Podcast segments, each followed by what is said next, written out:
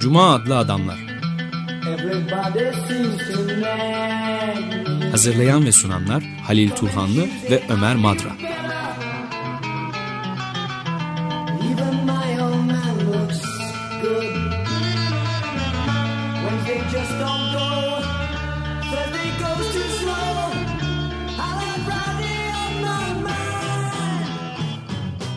Merhaba Halil, hoş geldin. Teşekkürler. Stüdyoda bir konuğumuz var. Canlı yayında bugün bizlerle olacak. Profesör Zeynep Rep. Kendisine de hoş geldin diyelim. Hoş bulduk. Ee, bugün yine geçtiğimiz aylarda 2014 yılında gerçekleştirilen bir kolokyumun e, sunan tebliğlerden yola çıkarak e, şiddet, e, siyaset ve medeniyeti konuşacağız. Etienne Balibar'ın da konuşmacı olarak katıldığı bir kolokyumdu bu. Evet. Ee, siz galiba düzenleyenlerden bir tanesiniz. Evet, e, Galatasaray Üniversitesi'ndeki düzenleyicilerden bir tanesiyim. Seçkin Sert Demir'le beraber. Bir Fransız konsolosluğu, bir de Koleji International de Filozofi vardı. Yani üç partnerli sivil toplum kuruluşlarının da katıldığı çok organizatörlü büyük bir olaydı yani. E, felsefe olayıydı. Sizin e, sunduğunuz tebliğin özelliği diğerlerinden ayrıcı olan e, yanı Balibar'ın tezlerine e, feminist bir perspektiften getirdiğiniz eleştiriler var. Şimdi onları sizden alalım bu eleştirileri. Evet, e, şimdi aslında bu benden talep edildi. Evet. E, Pazar günü son gününde e, işte konferansın Metis'in Müge Sökmen'in organize ettiği bir panel vardı. Orada Balibar'ın düşüncesini buradan yani yerelden bir tepki vermemiz e, idi konsept. Ve ben de e, feminist hareketi, Türkiye'deki feminist hareketi ve onun temel sorunu olan işte erkek şiddeti, aile içi şiddet eski tabiriyle. E, buradan itibaren Balibar'ın şiddet düşüncesini okumaya bir e, tepki geliştirmeye çalıştım. Felsefi bir tepki geliştirmeye çalıştım. Aslında Balibar'ın etrafında birlikte düşündüğü insanlar e, küçük cemaati içerisinde e, feministler de var. Özellikle de yani konferansın en önemli düzenleyicilerinden Marie Claire Kalos Shop da bir feminist ve Balibar'ı sürekli bu konuları ciddiye almaya da itiyor kendisi. E, ve benim bildirimde e, işte bu aşırı şiddet kavramı, Balibar şiddetle ilgili bir takım kavramlar geliştiriyor. E, şiddet ve medenilikte 2010 yılında yazdığı ve bizim de bu konferansı e, yaparken odak noktası olarak aldığımız eser. Orada işte karşı şiddet, şiddet karşıtlığı, medenilik stratejileri, aşırı şiddet, yapısal şiddet gibi kavramlar kullanıyor ve şi, politikanın şiddetle ilişkisini yeniden düşünüyor. Şimdi e, kitapta çok kısaca e, değiniyor. Yani özel alandaki şiddet, yani kamusal alandaki aşırı şiddet nedir? Özel alandaki aşırı şiddet nedir? Konusunda çok az değiniyor ama aşırı şiddet kavramını geliştirirken bence cinsiyet farklılığını ve toplumsal cinsiyetin nasıl işlediğini e, aslında bu ultra e, maddeleştirme e, süreçlerinde aşırı şiddetin cinsiyet farkına bağlı olarak e, nasıl e, cereyan ettiğini yeterince radikal bir biçimde düşünmüyor. Benim e, getirdiğim ona getirdiğim eleştiri buydu. Ve o da tabii bana haksızlık yapıyorsun dedi. Bunu daha düşünmedim ama o yönde ilerliyorum dedi. Ben de kabul ettim tabii bu tepkiyi. Peki e, medenilik stratejilerinden söz ediyor. Siz de söylediniz. Anahtar kavramlarından bir tanesi. Şiddetin bir panzehiri olarak görüyor galiba onlar medeniyet e, stratejilerini. Ama e, günümüzde her alanda şiddetin de çok yaygınlaştığını, kıyıcılık boyutlarına varan bir aşırı şiddet var. Orta Doğu'da görüyoruz mesela. Hı hı. Balibar'ın önerdiği medeni stratejileri pek kafi gelmiyor mu? Yetersiz mi geliyor? Kifayetsiz mi geliyorlar sizce? Daha başka bir şeyler mi, kavramlar mı gerçek e, aramalıyız? Evet birazcık bu kavramların üzerinde e, duralım. Aslında Hannah Arendt'i yeniden okuyor e, Balibar. Eskiden daha yapısalcı, Marksist, Spinozist bir çizgide düşünüyordu e, Balibar e, ve şimdi aslında Marksistler tarafından da biraz eleştiriyor. Liberal bir düşünür haline gelmekle. E, suçlanıyor mu? Suçlanıyor. Ama aslında Balibar neoliberalizmin bir eleştirisini yapmaya çalışıyor. Şiddet ve politika ilişkisini yeniden düşünürken. Şimdi Hannah Arendt'e de bir eleştiri getiriyor aslında. Hannah Arendt e, işte polisi yani eski Yunan sitesini doğal şiddeti dışlayan yani şiddetsiz bir e, mekan olarak, politik mekan olarak tasvir eder. Agora'da yani e, insanların birbirleriyle karşılaştıkları ve politik olarak e, angaja oldukları, ilişkiler kurdukları alanda bir agon e, vardır. Agon manasındaki şiddet ama e, doğal şiddet değildir. Fikri çatışmadır, kanaatlerin çarpışmasıdır, dilin şiddeti hüküm sürer orada yalnızca. Şimdi e, e, sadece Hannah Arendt'i değil Hegel'i de e, düşünüyor Balibar. E, Hegel ve Hobbes e, politika ve şiddet ilişkisini e, en radikal düşünürleri Hı. arasında Batı felsefesi tarihinde. Ve e, örneğin Hegel şiddetin nasıl kurumlara dönüştüğünü anlatıyor. Yani Hegel'in e, aslında tarihte e, şiddeti elimine etmek gibi bir sorunu yoktur. Tarihten şiddeti çıkarmak gibi. Yani anarşist şiddet biçimlerini e, yani hiçbir kuruma yol açmayan şiddet biçimlerini e, aslında dışlar. Diğer şiddet biçimleri ise e, konvertibil, tahvil olan şiddet biçimleridir. Yani çekilen acılar, ıstıraplar, yaşanan savaşlar bunlar sonuçta akıl ve özgürlük çıkar bu, bu çatışmadan. Çünkü tarihin gayesi özgürlük ve akıl olabilir ancak. Başka bir şey olamaz. Ee, şimdi işte bu e, şiddetin kurumlara nasıl dönüşebileceği gibi bir soru var ortada. Hangi şiddet e, kurumlara tahvil olabilir? Ve Bali var tabii medenilik stratejileri derken diyalog yoluyla, tartışma yoluyla bazen e, verimli gerilimler, evet. çatışmalar yaratma yoluyla bazen grevler yapmak yoluyla e, sürtüşmeler çıkarmak zoru yoluyla işi yavaşlatmak yoluyla olabilir. Yani her türlü çatışma verimsiz değildir. Evet. U, uysal olmak da politik bir erdem değildir. Evet. Ee, bazı şiddet biçimleri var ki bunlar aslında şiddet karşıtı e, şiddet biçimleridir. Yani şiddet karşıtlığı da bir şiddettir. Karşı şiddeti bundan ayırmak lazım. Yani devrimci karşı şiddeti.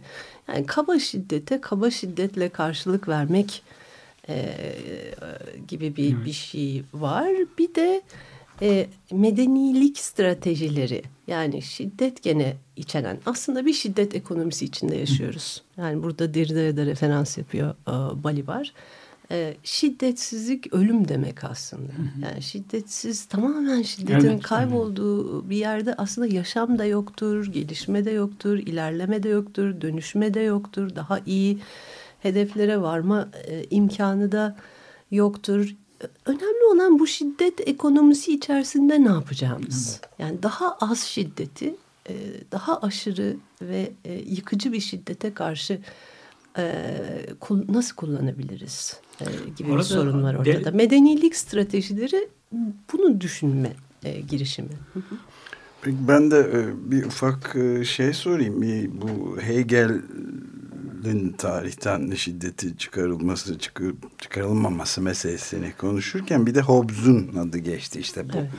toplum sözleşmesiyle şiddeti devletin ya da bir üst otoritenin tek eline almasıyla ama burada yatan temel varsayım e, hatırladığım kadarıyla Hobbes'dan yani insanların doğal doğal olarak bencil ve rekabetçi olduğu ve bunun da işte birbirinin kurdu diye ifade ettiği şekilde e, yok etmesini şiddet de kullanarak yok etmesini önlemek için toplumda bir huzur ve şiddetsizlik sağlayabilmek için bir üst otoriteye ihtiyaç duyması gibi anlıyorum.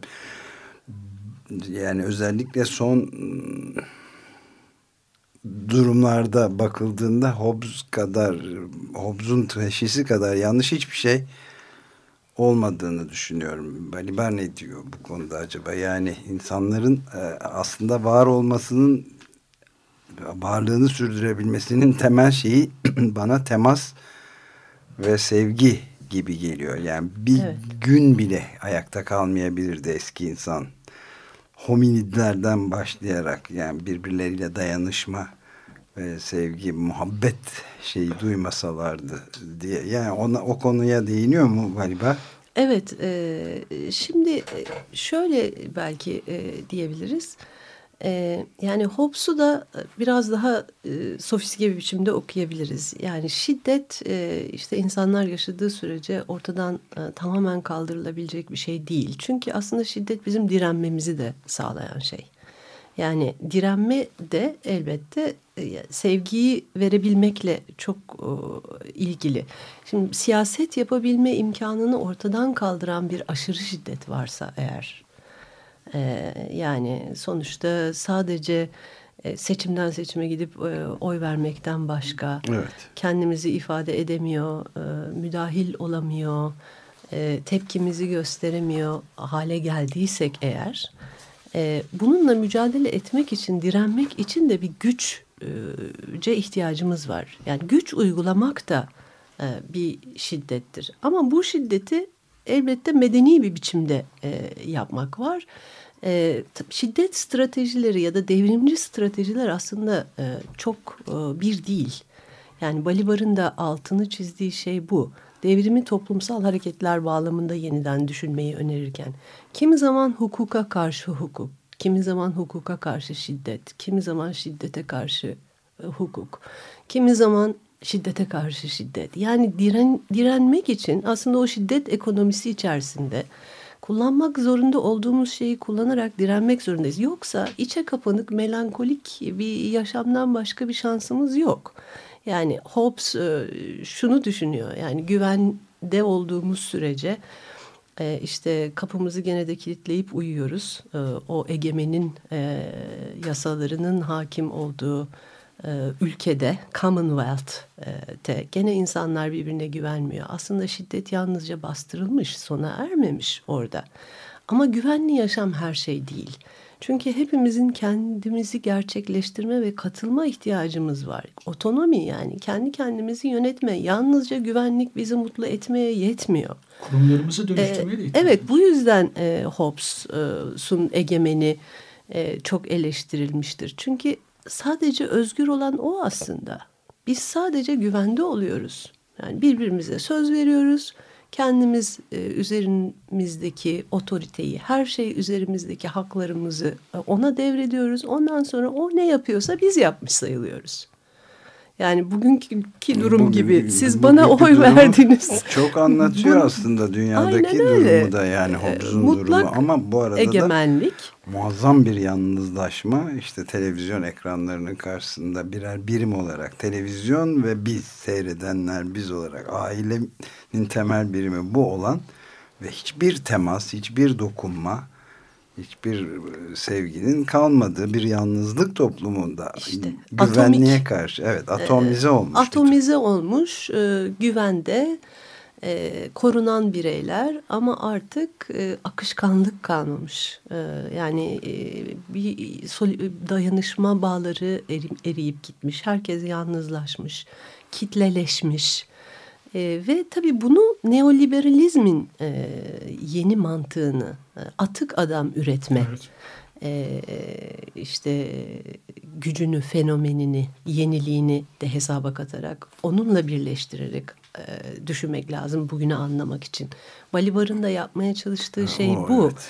Devlet aslında e, koruma iddiasında olduğu toplumu sinsice tehdit eden Evet. bir varlık e, Balibar'a göre. Yani bütün medeniyet stratejileri devlete karşı direnme stratejileri Evet. bir bakıma.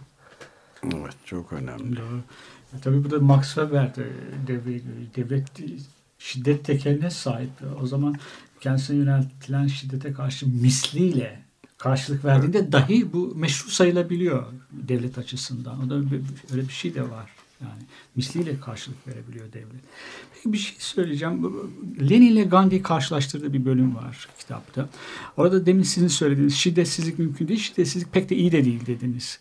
Orada Gandhi'nin zaaflarını e, sıralarken galiba biraz da bu var. Bir de bir alıntı. Bunu şuradan söylüyorum. Derrida'dan yaptığı bir alıntı var. Şiddetsizlik en kötü e, kötüdür diyor şiddetsizliği. Şiddeti görmezlikten gelmek galiba. Şiddete karşı şiddetle cevap vermek değil ama anti şiddet olarak biraz siyasetle galiba karşılık evet. vermek.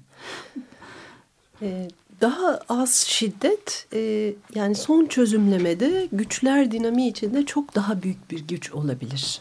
E, etkisi karşı şiddetin etkisinden çok daha fazla ve yıkıcı olabilir. Kimi zaman düzeni en çok rahatsız eden ve ona en sarsıcı darbeyi vuran şiddet, şiddet karşıtı siyasettir. Evet. Şimdi Derrida Şiddet ve Metafizik diye bir e, makalesinde bunu ben çevirmiştim. Cogito'nun e, Derrida özel sayısında var. Levinas üzerine yazdığı Hı çok ünlü bir makaledir bu. 1964-67 arasında. Orada Gandhi'den bahseder. Ve e, şid Gandhi'nin şiddet karşıtlığını pasifizm olarak görenleri e, eleştirir ve düzeni sarsıcı etkisine işaret eder Gandhi'nin yaptığını ve der ki Gandhi'nin direnişi aslında en büyük şiddettir. Yani e, burada da e, Balibar bunu tabii Derrida'yı olumlayan bir biçimde e, kullanıyor. Şiddet ekonomisi e, basit bir e, toplama çıkarma ekonomisi değil. E, aslında küçük bir gücün ne kadar büyük etkisi olabileceğini de hesaba katmamız gerekiyor. Yani bu insanı umuda kaptıran bir şey. Hı. Çünkü insan işte o atomize olduğu, korunan bir e, ünite e, durumuna indirgendiği, ayrılaştırıldığı toplumda hiçbir etkisinin olmayacağına inanıyor aslında. Halbuki küçük eylemler insanları işte şiddet medenilik stratejileri insanları bir araya getirecek bir güç e, kullanmak e, yoluyla e, bir tepki oluşturmayı hedefliyor bu yalnızlaştırmaya karşı atomizasyona karşı e,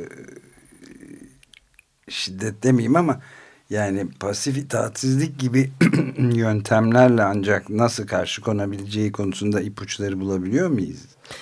Yani şöyle mesela şiddet karşıtlığı e, şiddete şiddetle karşılık vermekse e, karşı şiddet stratejileri geliştirmek.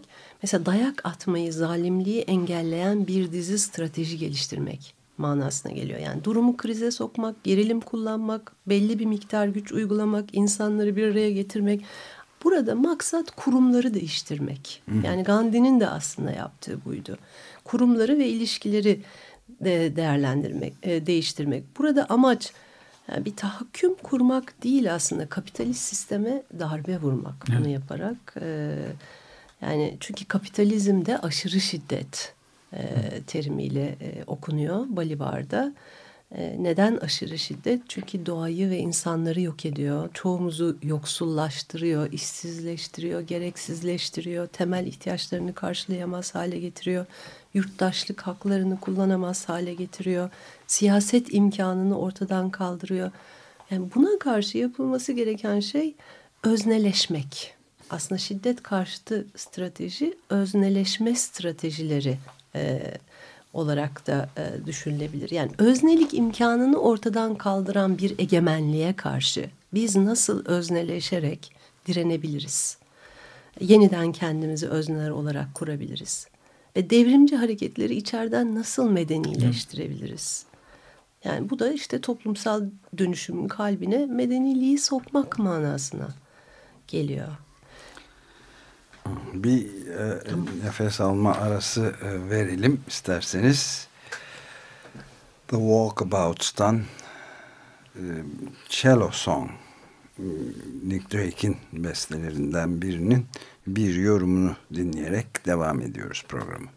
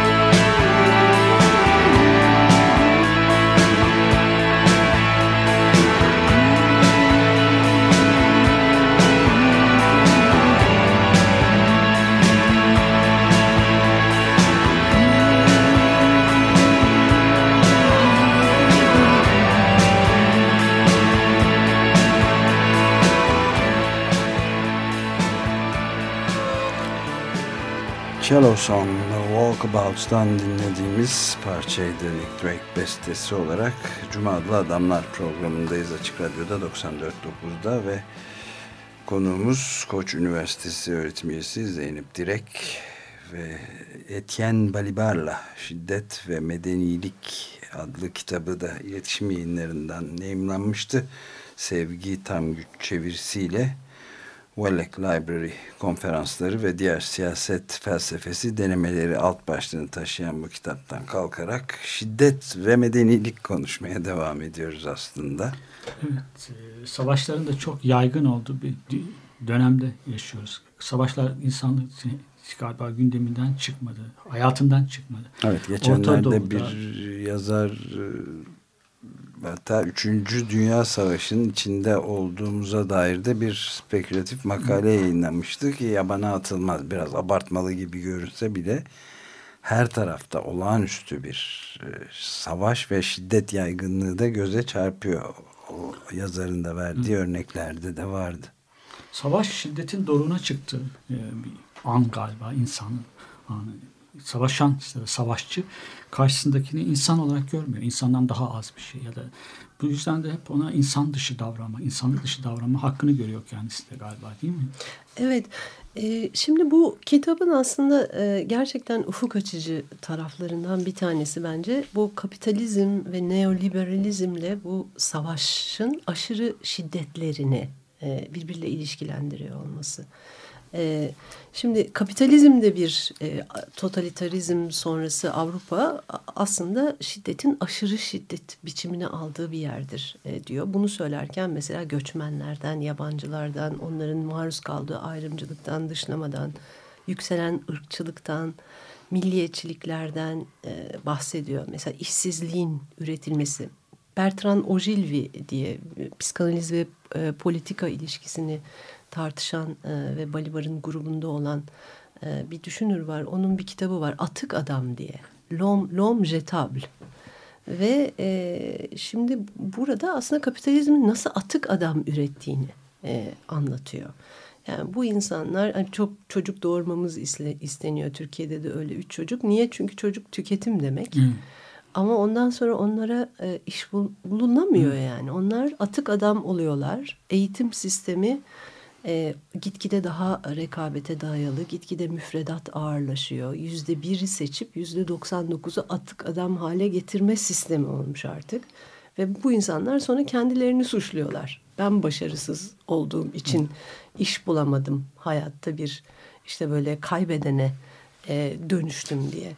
E, tabii burada e, insanların içinde biriken hınç e, yani onları çok kolay radikal e, kökten dinci bir takım e, oluşumlara e, katılmaya itebiliyor. Bugün baktığınız zaman mesela işte Suriye'de olan IŞİD, IŞİD sadece o, o coğrafyadan insanların e, savaştığı, erkeklerin savaştığı bir e, ordu değil o. Dünyanın her tarafından, Avrupa'dan, Fransa'dan mesela böyle göçmenler veya Müslüman olanlar atık atık adam ordusu aslında. Almanya'dan, İngiltere'den, e, evet. Fas'tan, Cezayir'den ve büyük bir hınç ve intikam duygusuyla geliyorlar ve orada e, yani her türlü şiddetin e, hiçbir bedel ödemeden e, yaşanabileceği bir ortama geliyorlar.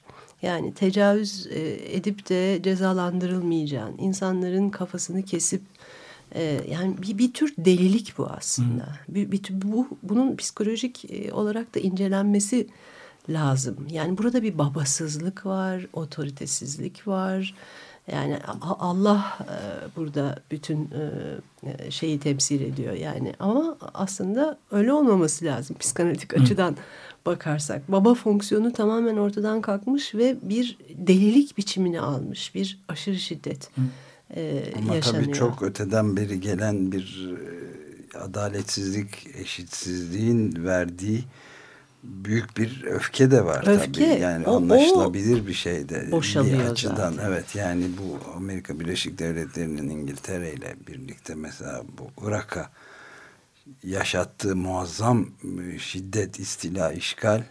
Evet. On, ondan önce de e, ekonomik ambargo adı altında Birleşmiş Milletleri de kullanarak yani 500 bin çocuğun resmen açlıktan ve ilaçsızlıktan, bakımsızlıktan öldüğünün bilindiği bir ortama karşı duyulan muazzam bir öfkenin, Öfke. birikmiş bir öfkenin de sonucu olarak yaratılan bir şey gibi görünüyor yani. Evet. Bir açıdan. Evet. Yani aslına bakarsanız işte yaptığımız her şeyi Kur'an-ı Kerim'e göre yaptık diyorlar. İşte köle pazarları, kadınların satılması vesaire. Ee, ve e, Ermeni soykırımına da baktığımızda aynı ya- şeylerin yapıldığını e, görüyoruz. E, yapısal olarak e, bu coğrafyadaki soykırımlar birbirine çok benziyor. Ama öte yandan da işte bu e, Irak Savaşı bir bakıma e, batılı ve e, kapitalist neoliberal dünyanın bu coğrafya üzerinde oynadığı e, oyunlar ve onların ürettiği şiddet ve artı dünyada her yerde bu coğrafyada olmayan insanlar üzerinde neoliberalizmin uyguladığı aşırı şiddet bu tür savaşlara ve bu savaşlar atık adamların e, eritildiği savaşlar. Yani çünkü ne yapacak ne yapılacak o nüfus atık adam nüfusu? Böyle savaşlar olacak ki onlar ölecekler ve ortadan ve bu arada da para kazanılmaya devam edilecek silahlar satılarak. Bu, bu, bu aynı zamanda e, neoliberal ekonominin bir parçası gibi görünüyor. Evet, Fakat- yani aynı şeyi mesela Meksika'da da şu anda e, içinde bulunduğumuz günlerde de olağanüstü yoğunlukta bir şiddet e, yıllardan beri devam ediyor. İşte bu uyuşturucu kartellerinin hem birbirleriyle hem de sıradan sokaktaki insan üzerine yaptıkları şey. E o da gene sözünü ettiğiniz neoliberalizmin NAFTA'nın özellikle işte Clinton'ın pekiştirdiği, Clinton başkanken pekiştirdiği bütün bu atık adamlar haline gelmesi Meksika'daki tarımda çalışan insanların filan tamamıyla ve gidecek yerleri yok göçmen işçi oluyorlar filan sonunda da uyuşturucu mafyası kartellerinin birer parçası olarak onlar da kafa kesiyorlar aslında. Evet. Yani şimdi işte fenomenolojik olarak bu zulüm fenomenolojisine bir bakmak lazım. Yani zulüm nasıl beliriyor, nasıl ortaya çıkıyor? Bu kitapta onu da yapıyor Balibar. Örneğin e, savaş sırasında aşırı şiddet nasıl yaşanıyor?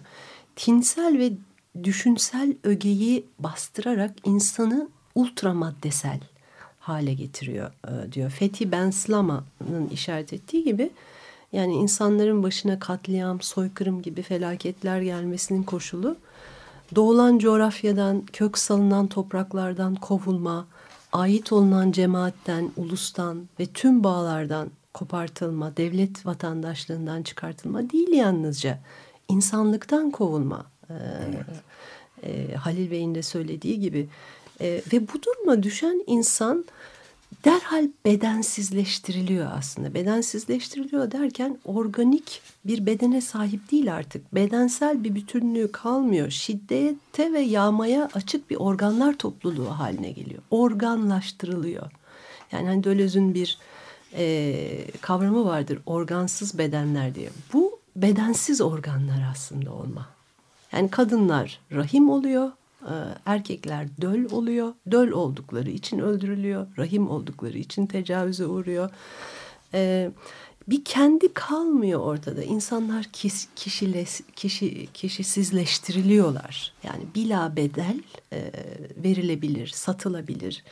E, el koyan tarafından onlara israf edilebilir, imha edilebilir hale e, geliyorlar. Organlar çalınıyor vesaire ve işte bu aşırı şiddet bunu yapıyor insanlar. İnsanları bedensel birliğini kaybetmiş bir organlar topluluğu e, haline getiriyor. Konuşan bir varlık olmaktan çıkarıyor. Anlamın bir öteki kökeni olmaktan çıkarıyor.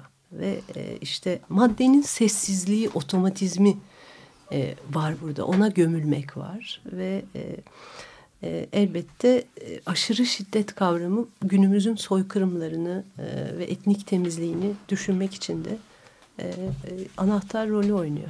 Belki bunun yani bir iki uzantısından daha da bahsetmek mümkün. Yani insanın aklına geliyor. Bir tanesi bu organsız bedenler dediğiniz zaman ya da tersi e, insanın aklına daha önce pek çok yoksullaştırılmış bir atık hale getirilmiş insanların organ mafyalarının kurbanı olarak bütün dünyada muazzam bir organ ticareti içine e, itilmiş tek çareleri ellerindeki işte çift olan organlarını satarak yaşayan, yaşamak denirse buna hale getirilmesinin verdiği bir öfkeden de söz etmek gerekiyor belki. Bir de tabi bu şiddetin şiddet daima olduğu gibi şiddet doğurmasının da bir tipik örneği mesela şimdi son zamanlarda Şiilerin Irak hükümetinin yeni Irak hükümetinin desteğiyle de Şiilerin de aynı gene dinden kaynak alarak bu sefer de IŞİD olup olmamasına bakmaksızın bütün Sünnileri büyük bir zulümle kesmeye başladıkları hatta fidye de alıp sonra da fidye aldıklarını insanları da öldürüp bir de fidyeyi ödemek için borçlanan insanları da ayrıca daha da atık hale getirdikleri bir başka kısır döngüden de bahsetmek gerekiyor. Yani iç açıcı bir şiddet sarmalı. İşte evet. René Girard'ın bahsettiği toplumun bir şiddet sarmalına girerek kendi kendini imha etmesi. Evet. Aslında bu şimdi e, tabii Hegel'e geri dönersek sormak lazım. Akıl ve özgürlük buradan nasıl çıkacak? evet. Yani gayesi buysa tarihin Evet. Öyle değil mi? Yani bakıyoruz neoliberal e, doğanın e, katli, insanların böyle atık insan haline gelerek toplumların kendi kendilerini imha etmesi, toplumların intihar etmesi aslında diyebiliriz buna. Toplumların intihar, bir toplum intihar edebilir. E, kendi sonunu getirebilir. Yani bu şiddet sarmalı bu aslında. Yani daha evvel Sünnilerin, Şi, Şiilerin beraber yaşadıkları bir toplumun e, işte değişik etnik grupların birlikte yaşadıkları bir toplumun bir şiddet sarmalı ilişkisi e, içerisinde intihar etmesi. Hatta belki de bir adım daha ileri götürerek e, türün intiharından da bahsetmek mümkün. Yani insan türünün kendisi başta olmak üzere yüzde ellisini filan da beraberinde götürerek, götürerek diğer türlerin bir buna intihar mı diyelim artık ne diyelim? Evet, yani e, şu anda aslında bütün sorun insanların e, bu neoliberal sistem içerisinde özgürlüğünün yalnızca kimliğinden ibaret olduğunu e, düşünür hale gelmesi. Yani halbuki özgürlüğümüz kimliğimizden ibaret değil. E, yani işte e, kendinin dışına çıkarak başkaya giderek aslında özgür oluyoruz ve oradan evet. akıl ve özgürlük çıkıyor. Evet. Yani bunu yapmadığımız sürece e, kendimizi e, kimliğimizle tanımadığımız sürece e, ta, yani tarihsel e, olaylardan e, akli ve e, özgür e, yani adil kurumlar içerisinde birlikte yaşadığımız bir düzenin çıkması çok zor görünüyor kimlik sımsıkı sarıldığımız o kimlikler nefretin kaynağı oluyor. Başkalarına evet. karşı nefretin kaynağı oluyor. Burada e, şiddet ve siyaset başlıklı yazısında çok çarpıcı ve çok güncel bir şey var. Şiddete maruz kalanların şiddetinden söz ediyor Balibar şiddete maruz kalanların ilahi adalet anlayışından ve ilahi adaleti gerçekleştirmek için kendilerine şiddeti uygulama hakkını görmelerinden söz ediyor. E, bu çok güncel olduğunu, demin o Şiilerin de şiddete başvurmaları, e, işit taraftarlarına karşı, işit taraftar olduğundan kuşkulandıkları insanlara karşı şiddeti ahlaki bir değer, bir değer biçiyorlar. Bu bence günümüz açısından çok e, önemli bir saptaması, önemli bir tezi Balibar'ın. E, bence e, şöyle e, yani tabii ki şiddete e, karşı e, şiddete maruz kalan insan e, mağdur oluyor e, ve travmatize oluyor ama e, bundan ibaret değil. İşte feminist hareket bu açıdan çok önemli. Benim e, Balibar'a verdiğim tepkinin de merkezinde e, bu vardı. Hayatta kalmak kavramı. Yani bunu da Derrida ile birlikte de düşünebiliriz. E, evet işte Simone de Beauvoir'ın e, ikinci cinsiyette söylediği gibi e, bir asimetrik güç ilişkisi var. Tarihsel olarak yeniden e, üretilen kadınlarla erkekler arasında kadınları bir içkinliğe, domestik alana e, mahkum eden, e, dünyayı erkeklere veren e, bir eşitsizlik bu ve toplumsal cinsiyet aslında e, bu asimetrik iktidar ilişkisini üretiyor ve hepimiz özel alanda bu aşırı şiddetin ürünüyüz aslında. Bizi ultra maddeselleştiren, e, kendiliğindenliğimizi ortadan kaldıran, da davranışlarımızı yalnızca sınırlamakla kalmayan, bizi bedensel olarak aslında e, biçimlendiren, var eden bu aşırı şiddet, toplumsal cinsiyet mekanizmaları e, yoluyla. Şimdi bu aşırı şiddetin ürünleri olduğumuz halde e, hayatımızı e, melankolik bir mağduriyet içerisinde geçirmek yerine hayatta kalanlar olarak e, sürdürmek. Bu hayatta kalma kavramı e, çok önemli çünkü aslında orada e, bir direniş var. Her şeye rağmen yine de geleceğe açık olmak ve e, en yoğun hayatı yaşama iddiası var. Yaşayabileceğin en yoğun hayatı e, hedefleme e, iddiası var. Yani e, bu bakımdan aslında e, intikam almak değil, intikam almak karşı şiddet evet. e, uygulamaktır. Halbuki hayatta kalmak bir e, şiddet karşıtı medenilik stratejileriyle direnmeye ve hayattan en fazlasını talep etmeye devam etmektir. Siyasettir. Evet. evet. evet. Yani feminizmin e, getirdiği yönelik ve örnek olarak olduğunu da söyleyebiliriz. Şiddete karşı siyasetle cevap vermek. Feminizm bunun en e, bence e, güzel düşünüldüğü, en yoğun bir biçimde düşünüldüğü e, alan feminizm, kuramsal alan feminizm. Bu, bu açıdan Balibar'ın daha çok feminizme bakması lazım zaten. Yani şiddet e, içeren aslında, şiddetsiz olmayan ama aynı zamanda medeni olan e, şiddet karşıtı stratejileri en iyi feminizme bakarak bu kavramı geliştirebilir e, bence. Oraya bakışında bir eksiklik var diyorsun. Oraya bakışında bir eksiklik var. Evet diyorum. Bir de şunu diyorum. Yani e, Hobbes'a geri dönersek o egemenlik mesela. Evet. E, bugün aile içi şiddeti Türkiye mesela e, 270 e, kadının aslında son e, 9 ayda yanlış vermiyorsam sayıyı öldürüldüğü bir ülke. Yani kadın cinayetleri gitgide artıyor. Şimdi bu egemen figürüyle böyle kadiri mutlak e, egemen figürüyle yani siyaset yapma imkanını ortadan kaldıran sadece kendisi konuşsun isteyen başka herkesin e, konuşmasını kendisini ifade etmesini e, sınırlayan susturan yani haber e, alabilme olanaklarını kısıtlayan e, ve eril e, bir biçimde tepki veren. E, şimdi erkekler ezilen erkekle ezen erkek arasında nasıl bir ilişki oluyor ki? Yani cinsiyet farkı burada nasıl işliyor ki? E, bu kadar çok kadın öldürülüyor Türkiye'de diye bir soru sormak istiyorum Yalnız ben. Türkiye'de de değil aslında yani Amerika'da mesela da yani çok otoriterlikle müthiş, evet e, otoriter egemen figürüyle e, kadın cinayetlerinin artması arasında bir ilişki var mı?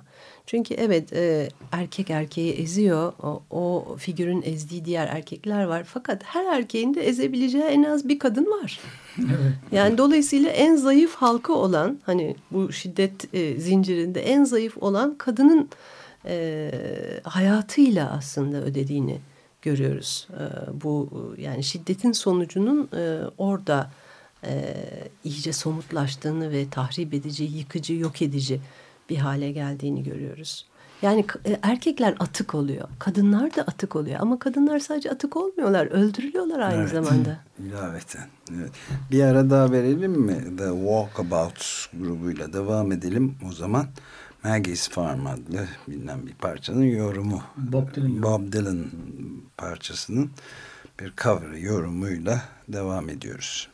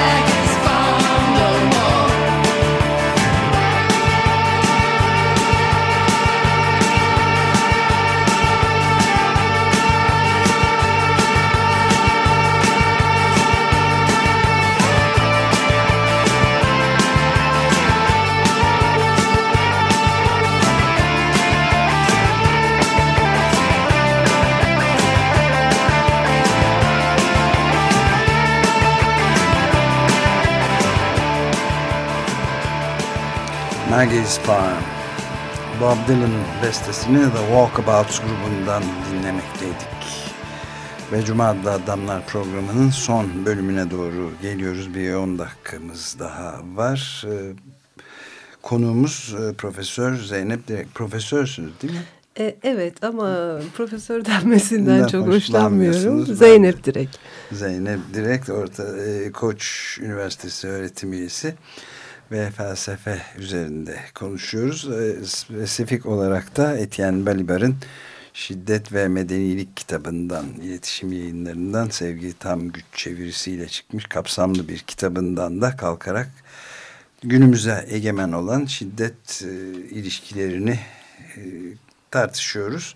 Bu arada dinleyicilerimizden de sizin e, yapıtlarınız ve yaptığınız işlerle ilgili de merak eden sorular da var. Lütfen. Aslında e, burada konuştuğumuz e, konularda e, bir şeyler okumak istiyorlarsa benden ben bu bildirinin e, Türkçe versiyonunu bloguma koydum. Zeynep Direkt WordPress.com yani e, adresinden e, Balibar'ın düşüncesine feminist bir yanıt e, dokümanına bakabilirler. Başka yazılarım ve konuşmalarım da var. E, aşağı yukarı 30-40 tane e, yani her yazdım koyuyorum ki Türkiye'nin ve dünyanın her yanından ulaşılabilsin diye. E, yani aslında ben bir çağdaş felsefe e, uzmanıyım. Fransız felsefesi üzerine çalışıyorum. E, yıllardır Derrida e, üzerine yazdım, çizdim. Başkalık deneyimi diye bir kitabım var. Hani ilgilenenler ona da bakabilirler. Ama 2005 e, yılında yani eski bir kitap. İnşallah yeni Derrida kitabım Derrida'nın siyaset felsefesi hmm, e, bu yıl mı? Metis'ten çıkacak. Ha, evet. Çok güzel. Evet bu haberi de bu şekilde bu vesileyle de duyurmuş olduk. Evet. Zeynep Direkt blogspot.com Zeynep Direkt WordPress.com WordPress.com Ben demin e, medenilikle konuşurken soracaktım. Başka bir soru izledi onu. Araya karıştı ama dönüp oraya sorayım. Bu medenilik stratejileri ya da zaman zaman uygarlıkla karıştırılıyor. Norbert Elias'ın da şiddet ve medeniyeti karşısında arasında kurduğu bir karşıtlık var. Ama o bir Avrupa merkezciliğe bir kayış da var orada. Ee, Balibar içinde böyle olduğunu söyleyen genç felsefeciler e, tanıdım. Yani bu kitabın başlığına bakarak değil içeriğine de göz atmış olan insan. Böyle bir şey var mı? Kaygılanmamız için bir neden var mı? Balibar'da bir Avrupa e, merkezcilik var mı? E, medenilik dediğinde. Bu bu konu aslında evet ilginç e, bir bir tartışma konusu. E, Hegel'den gelen bir e, kavram olduğunu düşünüyorum sivilitenin. Demin hani tarihin e, ereğinin akıl ve özgürlük derken e, sivilizasyon da diyor Hegel. Evet. Ama Balibar tam e, sivilizasyon yani çünkü o batının doğuya e, verdiği, aktardığı, dayattığı e, bir, bir şeyi, bir takım normlar bütünü e, olarak e, siz düşünmüyor sivilite e, kavramını. Yani sivilite kavramı içinde yaşadığınız etos içerisindeki insan ilişkileri, kurumlar e, ile bir e, ilişki kurma stratejileri olarak bence daha e, soyut ve genel bir biçimde düşünülüyor Balibar'da. Özellikle Batı merkezci veya Avrupa merkezci e, olduğunu düşünmüyorum sivilite kavramının ben. Evet medeniyet medenilik. kavramı. E, medenilik. E, medeniyet derken Batı medeniyetiyle özdeşleştiğini uzun süreden bir bu kavramın da e, söylediniz. Oradan da aklıma şey geldi. Bu özellikle iklim e, durumuyla, iklim kriziyle diyeyim ilgili olarak çok sayıda önemli e, çalışmaları olan Naomi Oreskes ile Eric Conway'in ortak bir kitap daha doğrusu bir uzun makalesini sonradan kitaplaştırdılar. Batı medeniyetinin sonu diye, çöküşü diye. Çünkü bunun tamamen iklim sonucunda çökeceğini öngören ve bir gelecekteki 300 yıl sonra bir Çinli ayakta kalmış ender ülkelerden biri olan 2. Çin Halk Cumhuriyeti tarihçilerinden birinin gözüyle geleceğe geri dönüş şeklinde yazdıkları çok ilginç bir kitap var. O yani bu bu bitirir Batı medeniyetini diyorlar iklim meselesi. Evet mesela Gezi'ye bakarsak orada medenilik stratejilerini görebiliriz. E, HES e, direnişine Hı. bakarsak görebiliriz. Bugün zeytinlik e, zeytin ağaçlarının Hı. kesilmesine karşı evet. örgütlenmeye baktığımızda medeniyet medenilik stratejilerini görebiliriz. Bunlar aslında yani işte e, aşırı kalkınmacı e, bir zihniyetle e, doğaya karşı işlenen suçlara insanların bir araya gelerek medeni bir biçimde direnmeye çalışmaları nı da aslında kavrayacak bir kavram var burada medenilik stratejileri dediğimizde. Ee, yani doğa e, ile ilgili e, ya da doğanın e, sömürülmesine ve, ve yok edilmesine karşı direnişi de bence bu medenilik stratejileri içerisine dahil edebiliriz. Evet yani Eylül... Çünkü orada da bir aşırı şiddet var. Doğaya karşı aşırı Aynen şiddete öyle. karşı medenilik stratejileri diren, direnme. Geçen ay yani 21 Eylül'de de yapılan New York'taki büyük halkların iklim yürüyüşü işte 400 bin kişi katıldı. Bütün New York Manhattan'ı bir tufan gibi doldurdu insanlar ben de vardım. E, o da aslında tam dediğiniz gibi bir medenilik gösterisiydi aslında. Evet.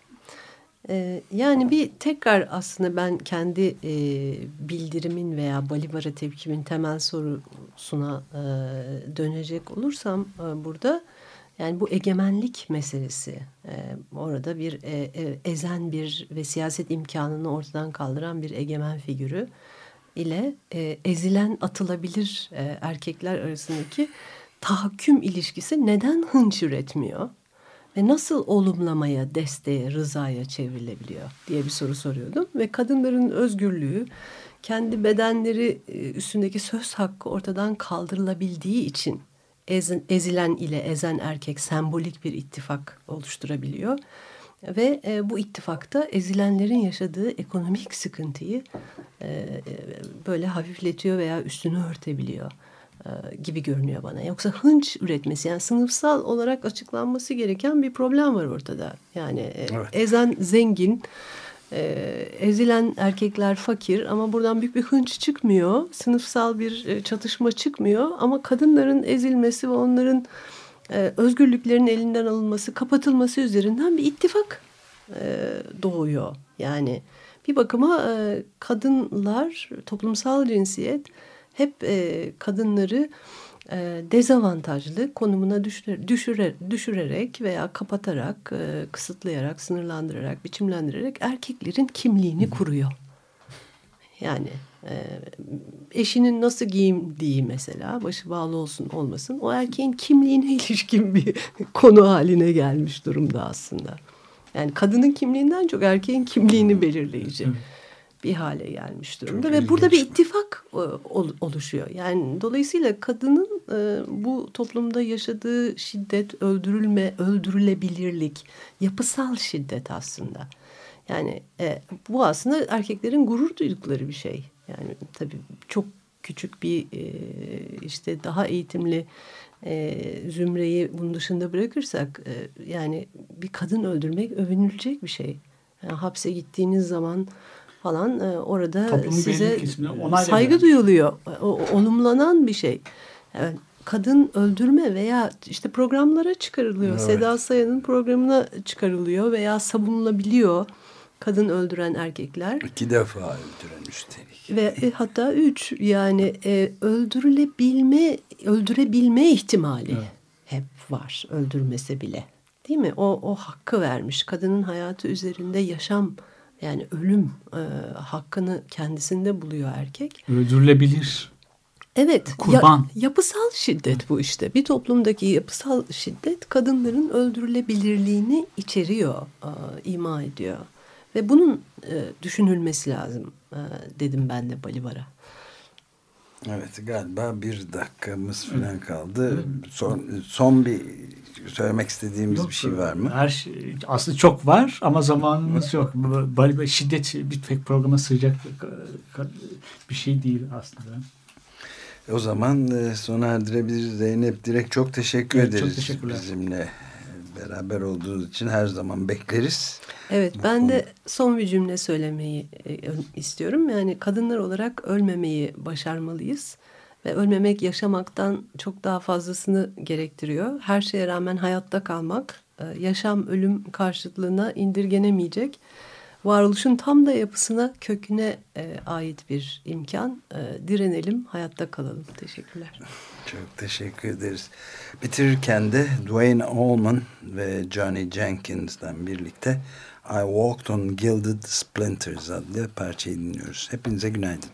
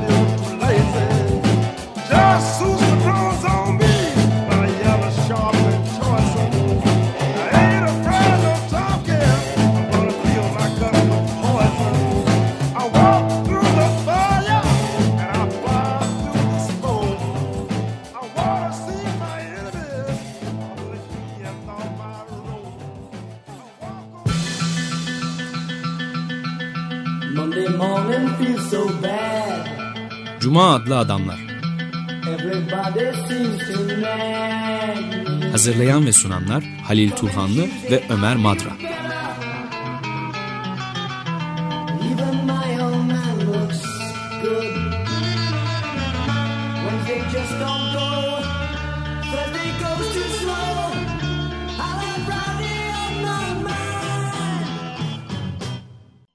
Açık Radyo program destekçisi olun. Bir veya daha fazla programa destek olmak için 212 alan koduyla 343 41 41